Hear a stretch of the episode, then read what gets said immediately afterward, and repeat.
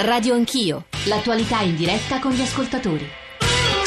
9.5, tornate con Radio Anch'io, Giorgio Zanchini in studio, avete sentito l'apertura del GR delle 9 sulla borsa dopo il crollo eh, di ieri, eh, in parte il crollo di ieri, oltre alle questioni dell'economia sull'economia cinese, è legato allo scontro medio orientale tra le due grandi potenze dell'area, cioè Arabia e Iran. Non a caso nel giornale radio si dava largo spazio a questa notizia se stamane aprite i quotidiani o avete ascoltato insomma, il nostro GR delle delle 7 e delle 8 eh, i titoli sono più o meno di questo tenore. Eh, Riyadh, lo scontro Teheran-Riyadh si allarga, il rischio di una grande guerra medio orientale si avvicina e c'è chi, Letizia Reiklin, un economista che scrive sul Corriere della Sera, sostiene in sostanza, guardate, che la, la borsa e l'economia rischiano davvero soltanto se si accende quel focolaio, il mondo sull'orlo del precipizio, un'altra delle espressioni che abbiamo letto in queste ore. E di questo dobbiamo parlare, su questo dobbiamo provare a fare un po' di chiarezza. Già ci state mandando diversi messaggi in cui in qualche modo eh, si sottolinea quanto poten- l'Occidente e anche l'Italia continuano a fare affari con l'Arabia Saudita e qui si insiste molto, un paese che viola continuamente i diritti umani, qualcun altro che ci dice guardate che anche l'Iran che adesso viene trattato come una democrazia manda a morire ogni ogni anno quasi mille persone con appunto la pena di morte. Accanto a me c'è Armando Sanguini, che è stato ambasciatore in Arabia Saudita, ma anche in Tunisia, in Cile, collaboratore dell'ISPI, che saluto. Ambasciatore, benvenuto, buongiorno. Buongiorno a lei. E che ci aiuterà anzitutto a rispondere alle domande di voi ascoltatori a fare un po' di chiarezza su un quadro che è obiettivamente complesso, perché dicevamo all'inizio le conseguenze di questo scontro possono essere davvero deflagranti, soprattutto sulla guerra in corso, quella siriana, perché potrebbe allontanarsi quell'esito eh, positivo positivo che alcuni incontri, alcuni accordi delle ultime settimane potevano far intravedere. 335 699 2949 per i vostri sms, per i vostri whatsapp, per i benvenuti whatsapp audio, radio anch'io, chiocciorai.it per i messaggi di posta elettronica. Allora, ambasciatore Sanguini, per noi, per gli ascoltatori, che cosa sta succedendo? Partiamo dall'inizio, fra le due grandi potenze dell'area. Beh, eh, cominciamo a dire intanto che è un pessimo momento quello che stiamo attraversando e che eh, diciamo, l'orizzonte è veramente coperto da nubi molto, molto pesanti. Eh, tra Iran e Arabia Saudita è in atto da tempo, eh, è, direi fondamentalmente dal 79 in poi, eh, uno, un incon- uno scontro, eh, un confronto che è, io definisco totalizzante, vale a dire due capitali che si contendono la supremazia regionale, ma anche una supremazia nel mondo musulmano, nel senso che eh, dal 79 in avanti quello che era sempre Ricordiamo stato agli ascoltatori 79 l'anno della rivoluzione di Khomeini. Ecco, sì. dal 79 in poi quello che era eh, sempre stato un conflitto più o meno latente tra queste due eh, sette chiamiamole così eh, è scoppiato in termini di, anche di aggressione a eh, Riyadh, considerata una, la capitale di una eh, religione apostata e quindi da combattere. Eh, Riyadh dal canto suo, cioè l'Arabia Saudita, che aveva trovato un modus vivendi con lo Shah, si trova improvvisamente confrontata con questa eh, presa di posizione molto dura e molto violenta che ricorda quella di questi giorni di Khamenei che dice ci sarà un castigo divino. Da allora molto... Khamenei, ricordiamo anche qui agli ascoltatori. È il grande ayatollah iraniano, cioè è l'uomo che comanda davvero in Iran. Da allora molta acqua è passata sotto i ponti. Eh, arriviamo questi, ai giorni nostri. Questo conflitto che è politico, che è religioso, ma nell'ottica islamica non c'è differenza tra mondo politico e mondo religioso. È tutt'uno, è una sintesi che rende complicatissimo tutto nella nostra logica. In questi ultimi giorni che cosa succede? Succede che l'Arabia Saudita dichiara guerra al terrorismo, ciò che ha fatto tirare un sospiro di sollievo al mondo occidentale, dicendo finalmente il mondo islamico reagisce e mette in piedi una coalizione di 34 sì. paesi, in cui, intendiamoci, l'obiettivo non è solo ISIS, l'obiettivo è il terrorismo di qualunque natura e specie. per l'Arabia Saudita, ovviamente, nella parola terrorismo c'è anche chi attenta a casa reale. Chi attenta a casa reale in casa saudita? Per i sauditi, oltre ad Al-Qaeda, oltre a ISIS, c'è il mondo sciita. Il cui capofila è l'Iran, ricordiamo. Il cui capofila è l'Iran, l'Iran che oggi fa di tutto per mantenere molto forte la presenza in Siria, dove c'è una minoranza, lo sappiamo, di Assad alawita che schiaccia, ha schiacciato eh, i sunniti siriani. Nell'82 ne furono ammazzati circa 28.000, non ce lo dimentichiamo mai. In Iraq, dove le truppe iraniane stanno tenendo sotto il tallone i sunniti, in Yemen, Bahrain, nella stessa Arabia Saudita. Intendiamoci, quello che fanno oggi in Siria è esattamente la stessa cosa, si combatte l'ISIS, ma in realtà si colpisce anche si colpiscono anche le forze di opposizione ad Assad. Capisco che per gli ascoltatori la ricostruzione dell'ambasciatore Sanguini possa non essere percepita come semplice, ma eh, alle mie orecchie è suonata molto chiara. Aggiungo un elemento che insomma non credo che tutti gli ascoltatori sa, conoscano, ma insomma eh, la linea rossa eh, che sarebbe stata attraversata dall'Arabia Saudita è stata la condanna a morte, insomma è stato giustiziato eh, un sceicco, uno sceicco sciita piuttosto influente, Nimr al Nimr, sul quale diciamo, le pressioni internazionali, in particolare dell'Iran, per salvargli la pelle, erano state molto forti. L'Arabia eh, Saudita ha deciso di giustiziarlo lo stesso. E arriva in questo momento, leggo un'agenzia dalla Siria che abbiamo citato, l'ambasciatore Sanquini e il sottoscritto varie volte, una buona notizia perché è stato liberato eh, frate Din Aziz, il francescano che era stato rapito nei giorni scorsi, lo ha appena reso noto la custodia di Terra Santa. Proseguiremo con questo discorso, ambasciatore, e però volevo eh, aggiungere un tassello importantissimo a questo quadro che ci permette di aggiungere una voce di grandissima esperienza e competenza eh, sull'Iran, insegna storia dell'Iran all'Università di Torino e all'Università di Ginevra e mi riferisco a Farian Sabahi. Sabahi, buongiorno e benvenuta. Sì, buongiorno.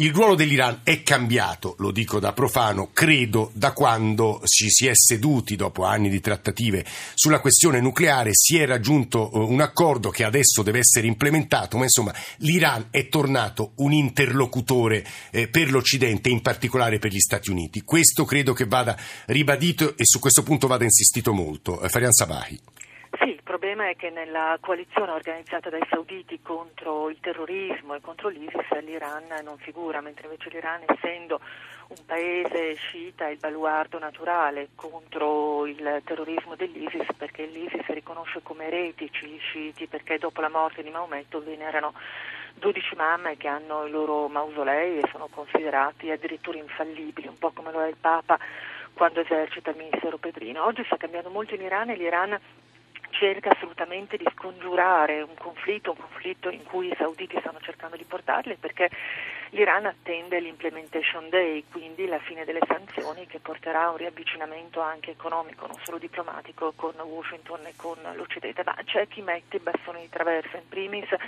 i falchi anche a Washington perché è stata varata una legge per sospendere il visa waiver program e quindi le facilitazioni di visto a tutti coloro che hanno doppia nazionalità anche iraniana e a coloro che si sono recati negli, in Iran negli Anche su questo Sabachi, scusi se la interrompo per gli ascoltatori, ma insomma se vincesse un candidato e quindi ci se avesse una presidenza repubblicana probabilmente quell'accordo con l'Iran salterebbe a breve.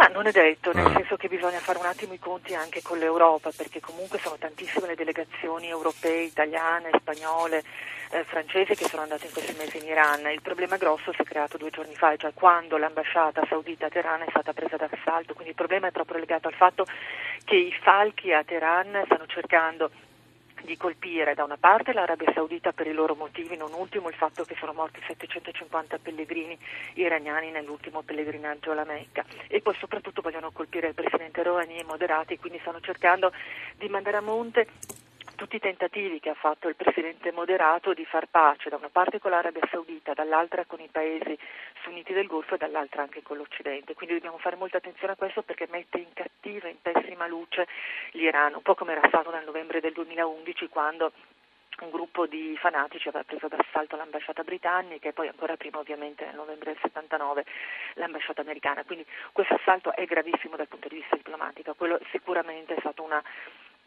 pugnalata da parte dei falchi di Teheran nei confronti di Rouhani e di tutti i tentativi della democrazia iraniana. Ecco, questa lettura... Al limite, l'hai detto in apertura, ha limiti molto molto evidenti perché non dimentichiamo che l'Iran si erge a difensore degli sciiti, ha fatto una battaglia per difendere questo Ayatollah eh, saudita, ma i, eh, gli esponenti del movimento verde iraniano, che sono esponenti di un movimento non violento, furono comunque agli arresti domiciliari dal febbraio del 2011. Tra l'altro è stata citata spesso Armando Sanguini, eh, fa dei gesti con le mani di, di, sospensione del giudizio rispetto alle parole di Farian Safahi, ovviamente tra poco lo sentiremo, insomma su queste perplessità.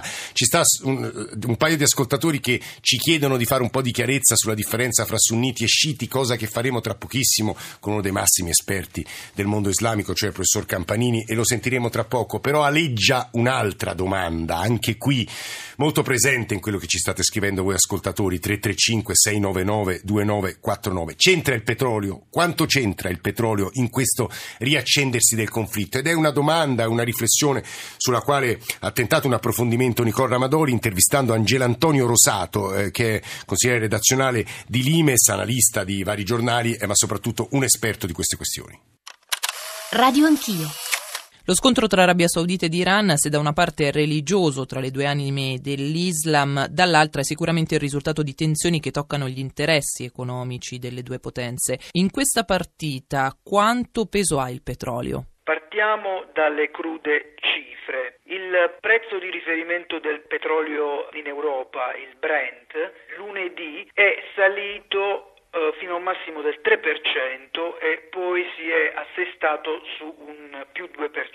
Dall'altra parte il prezzo di riferimento del petrolio americano è salito anche su solo del 2%. Questo vuol dire che una crisi quella iraniana e saudita che in altri tempi avrebbe provocato un'escalation molto alta del prezzo del petrolio, in realtà non ha avuto finora delle conseguenze importanti. E perché? Come mai? Per ragioni politiche ed economiche. Per quanto riguarda quelle economiche dobbiamo ricordarci che siamo in un frangente storico in cui c'è un eccesso di offerta sul mercato di petrolio rispetto alla domanda.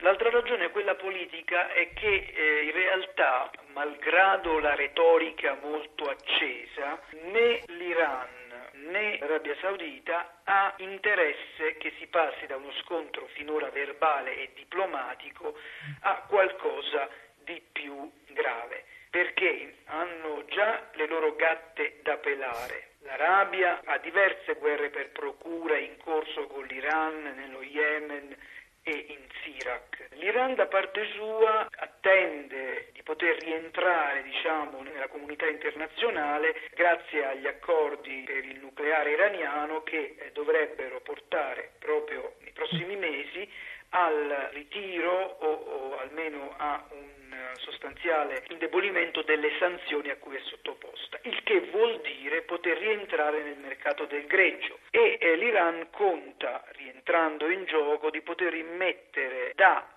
mezzo milione a un milione di barili al giorno. Ecco, i sauditi non si sentono minacciati, come dicono ad esempio molti analisti, proprio da questo nuovo ruolo che gli iraniani potrebbero essere destinati ad avere sulla scena internazionale del mercato petrolifero, secondo lei? Sì e no. L'immissione di nuovo greggio sul mercato, a quello iraniano, farebbe il gioco dell'Arabia Saudita, che sta cercando in tutti i modi, e ci sta anche riuscendo, di tenere il prezzo del petrolio basso. Perché l'Arabia Saudita fa questo? Perché sente il fiato no. sul collo proprio del, dei produttori di shale sì. gas che e, e vuole, eh, con questa politica dei prezzi bassi, buttarli fuori mercato, perché come sappiamo lo shale oil e il gas hanno dei costi di produzione più, più alti. alti. Questa politica dell'Arabia Saudita è, è, è condivisa anche dagli altri paesi OPEC, dalla Russia e persino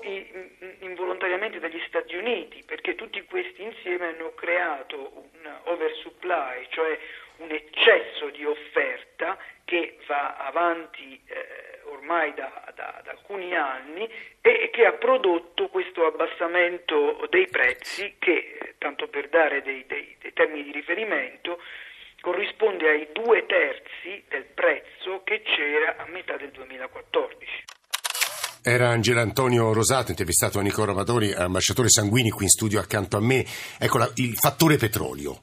Eh, aggiunga degli elementi all'analisi di Rosato. Il fattore petrolio entra in gioco come entra tutto, perché eh, con l'accordo nucleare, come si diceva, l'Iran eh, rientra nella comunità internazionale, alza il rango e ruolo a livello regionale e a livello internazionale con 80 milioni di persone e oltre, con una capacità produttiva e commerciale incredibile. L'Arabia Saudita no, l'Arabia Saudita ha soprattutto il petrolio e i derivati del petrolio. Quindi tutto entra in questo conflitto che, ripeto, è conflitto politico, politico-religioso, economico, commerciale e in cui l'Arabia Saudita ha difficoltà a tenere perché eh, il, il, confronto fra le due finisce per privilegiare l'Iran. Sul, sotto il profilo petrolifero eh, è chiaro che l'Arabia Saudita ha ancora riserve sufficienti per resistere a questo prezzo basso del petrolio. Vuole conservare i suoi clienti e quindi il suo mercato e non mette solo in difficoltà gli Stati Uniti, mette in difficoltà proprio l'Iran e mette in difficoltà la Russia che aspettano dal petrolio grossi, eh, delle grosse entrate. Quindi in questo confronto il petrolio entra da sovrano. Fino ad ora eh, l'OPEC ha accettato la scelta imposta, tra virgolette, dall'Arabia, dall'Arabia Saudita. Sì. Non è detto che continuerà, però perché eh, eh, eh, oggi non ha reagito al mercato del petrolio. Perché? Ma perché l'Arabia Saudita non ha fatto una mossa per cambiarlo.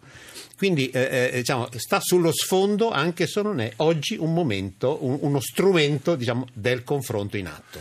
Dicevo poco fa che un'ascoltatrice, Arianna, ci domanda che differenza ci sia, è un tema insomma, molto presente in questi giorni sui giornali, ci sono anche degli schemi molto ben fatti, tra sunniti e sciiti può essere paragonato alla differenza fra cattolici e protestanti? A questa domanda Massimo Campanini ha risposto duemila volte, se posso dire così, insegna storia dei paesi islamici eh, all'Università di Torino e ha scritto moltissimo sull'Islam e sul pensiero islamico contemporaneo. Eh, se ci riesce a sintetizzare al massimo una risposta per i nostri ascoltatori e io aggiungerei un altro quesito, professor Campanini, che riguarda lo scontro, perché in un interessantissimo fascicolo focus della rivista Italiani Europei, proprio sulla leadership contesa in Medio Oriente tra Arabia Saudita e Iran, eh, si dice che lo scontro è molto più ideologico-politico che religioso, cioè uno scontro fra un regime che comunque cerca di dare voce da Khomeini in poi al basso, alle masse, e invece elite, le petromonarchie, che vogliono solo eh, mantenere lo status quo. Professor Campanini, buongiorno e se ci riesce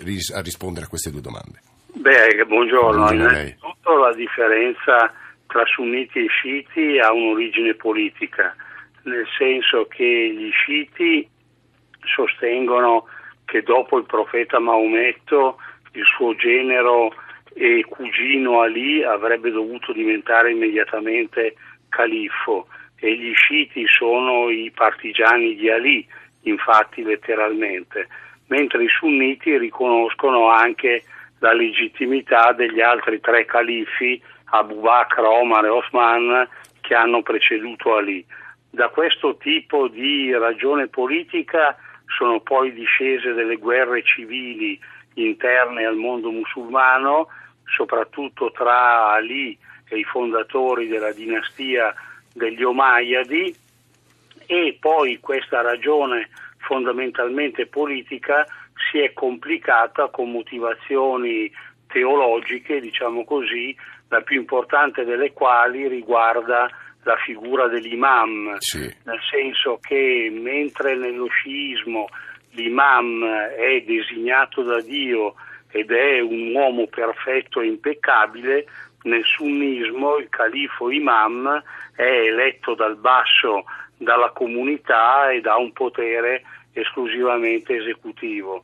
Il contrasto tra sunniti e sciiti è stato nel corso della storia eh, un contrasto sotto traccia, nel senso che in realtà le due comunità si sono integrate per molti secoli abbastanza bene, anche se ci sono stati califati sunniti come quello degli Omayyadi e degli Abbasidi e califati sciiti come quello dei Fatimidi. La svolta si è avuta nel XVIII secolo quando è emerso in Arabia il movimento Wahhabita. Che è ancora al potere in Arabia Saudita, ricordiamo agli ascoltatori, e che è una forma Esatto. di tradizionalismo ai limiti dell'estremismo, se posso usare una forma un po', un po' corriva, diciamo così, professore. Esatto, il, i wahhabiti, il wahhabismo è ancora ideologia portante del regime saudita e il wahhabismo è fortemente, radicalmente anti-sciita e quindi questo tipo di contrasto eh, da sottotraccia è diventato esplicito e poi naturalmente, eh, come è stato detto, quando è andato Khomeini al potere nel 1979 si è trasformato veramente in una guerra aperta, diciamo così, per l'egemonia sul Golfo. Quindi sono state motivazioni di carattere essenzialmente politico che si sono poi rivestite dei panni religiosi del Questo- settarismo, ma l'origine iniziale è politica. Eh, questa è una risposta a mio avviso di grande interesse. Due ascoltatori e poi chiudiamo Farian Sabahi questa parte. Mauro D'Ancona, Claudio da Verona. Mauro, buongiorno. Buongiorno. Che ci dice?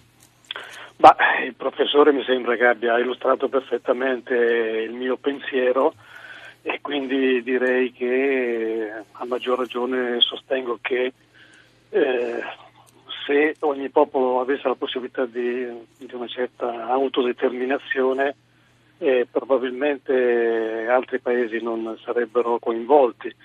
Allora l'autodeterminazione per quello che riguarda la zona sicuramente, ma per quello che riguarda poi l'Occidente avere un'indipendenza dal petrolio, che credo che sia il motivo principale per cui l'Occidente si interessa a quel territorio, forse è l'unica soluzione. E aggiungo alle sue parole, Mauro, ma mi correggerà l'ambasciatore Farian Sabahi, che gli Stati Uniti tendono ades- adesso a sottrarsi da quello scenario, da quel teatro e quindi si pensa anche a uno scenario post-americano proprio perché sono diventati indipendenti dal punto di vista energetico, non prendono più una goccia di petrolio, se non sbaglio, dall'Arabia Saudita e dalle petromonarchie. Claudio, che ci dice? Ah, buongiorno Prego. e buon proseguimento d'anno a tutti voi. Dunque, la questione che pongo è questa, cioè la mancanza di una autorità eh, sopra, sopra le parti, quanto può influire nel non eh, saper eh, diciamo, amalgamare questo marasma, se mi si passa il termine, di, eh, di correnti, a parte sunniti e sciiti, ma poi anche tutte le altre sottocorrenti nel, nel mondo islamico, appunto. Quanto si possa far sentire ecco, la mancanza di un'autorità come quella di- del Papa per la Chiesa, eh, diciamo per il cristianesimo. Sì, questa è una domanda che ci poniamo sempre, non so se Farian Sabahi voglia rispondere, abbiamo un minuto e mezzo Farian. Ma in realtà ci sono comunque nel mondo sciita dei grandi ayatollah, Al-Nimr era una delle figure chiave in Arabia Saudita, c'è un altro in realtà ayatollah, quindi ayatollah vuol dire sciita, in Arabia Saudita che in realtà è filo regime. Il problema secondo me è da ricondurre anche alle dimensioni economica che non può essere assolutamente sottovalutata, cioè il problema di Nimr era che eh, essendo all'opposizione eh, Nimr è lo sceicco che è stato ucciso sabato scorso, sì. e poi croce fisso, non dimentichiamolo, perché quella era stata la condanna iniziale del marzo del 2013, anche alla crocefissione. E lui viveva in, una- in un villaggio estremamente povero, quindi la cosa che lamentavano lui e i suoi seguaci era il fatto di non avere non solo una moschea, perché le moschee sono vietate agli sciiti, ma ne- nemmeno uno semier, quindi un luogo proprio di preghiera. E la dimensione economica serve anche a spiegare la crisi di oggi in Arabia Saudita. Il problema è che con la crisi che c'è oggi, con 100 miliardi di dollari che mancano nel budget nazionale saudita del 2016, rischia di rompersi il contratto Eh sì. sociale tra Re Salman e quelli che Perché sono eh, non s- cittadini. Farian, torneremo su questo, dico agli ascoltatori, insomma un dato che ho letto nelle ultime ore, il 90% del budget nazionale, delle entrate nazionali arabe arrivano dal petrolio, cioè l'economia si regge sostanzialmente solo su quello, se diminuiscono le entrate ovviamente va in crisi un intero modello. Torneremo tra pochissimo, l'ambasciatore mi ha scritto la parola crocifissione, sottolinea questo aspetto, GR delle 9 e mezzo e torniamo assieme.